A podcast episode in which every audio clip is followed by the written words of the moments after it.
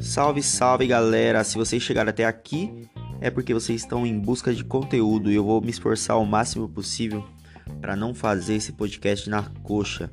Vou fazer o podcast ficar com base em uma coisa com base em estudo, em livros, em segmentos que vocês possam comprovar depois. Então acompanhe aí o podcast até o final. Esse primeiro episódio eu vou falar um pouco de como é ser cristão na comédia e vou indicar alguns livros aí para vocês no final, livros importantes que vocês possam é, comprovar o que estou falando, né?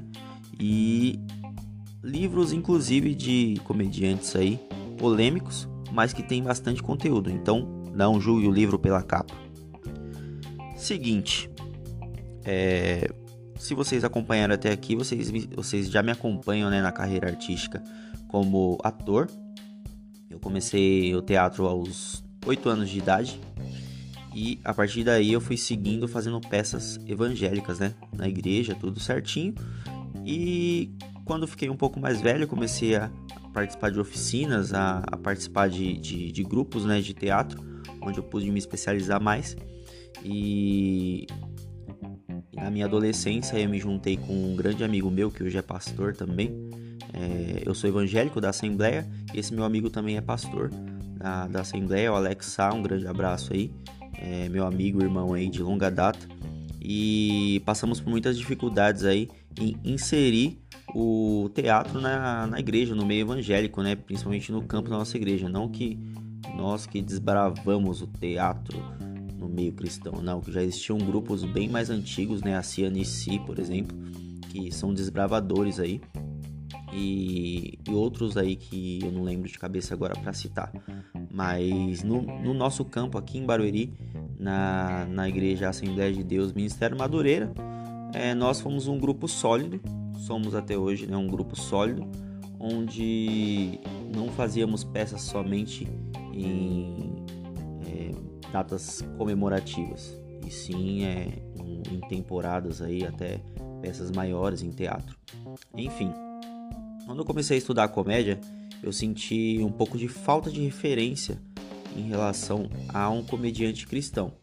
Lógico, depois eu comecei a pesquisar um pouco mais a fundo, já conhecia Jonathan Neymer, Jacinto Manto, entre outros aí é, que são comediantes e também são evangélicos, né? Que uma coisa não tem nada a ver com a outra, gente.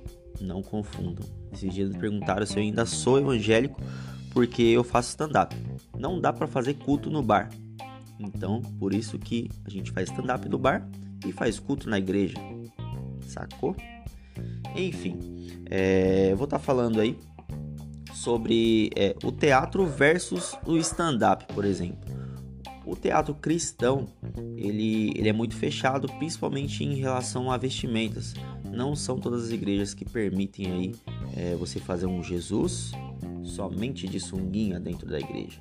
É isso aí, gente. Ainda tem essa restrição. É, ainda tem pessoas ainda com, com, um pouco de deturpação na, na, na, visão, né? Não enxerga o meio artístico dentro de uma peça teatral é, onde a gente busca ser o mais realista possível. Qual a dificuldade que eu encontrei na comédia? De simplesmente de ser eu mesmo. Por quê? É, muitas vezes a gente faz vários personagens e é ator há muitos anos e quando você quer ser você mesmo, você não consegue, porque você não consegue se encontrar. Isso a gente chama de persona na comédia. Então eu tô aí é, consolidando um pouco a minha persona aí atualmente. Então não se preocupe que isso no começo da comédia é super normal, você encontrar a sua persona. Você tem que fazer vários testes e tem que aí é, consolidar o máximo possível as informações sobre você mesmo e façam textos que representem você. Façam textos que você sinta é, prazer em falar e não sinta restrição em falar. Não seja um personagem no palco. Tem muitos, muitos humoristas que, que são personagens no palco, mas simplesmente eles são personagens e eles levam isso até o final em rede social tudo. Se você conseguir sustentar isso, permaneça dessa forma. Agora, se você não conseguir sustentar isso no seu dia a dia nas redes sociais, não faça, gente. Não faça porque não vai sair natural e particularmente as pessoas não vão dar risada. Então, às vezes seja isso que você está errando. Enfim, como é ser cristão na comédia?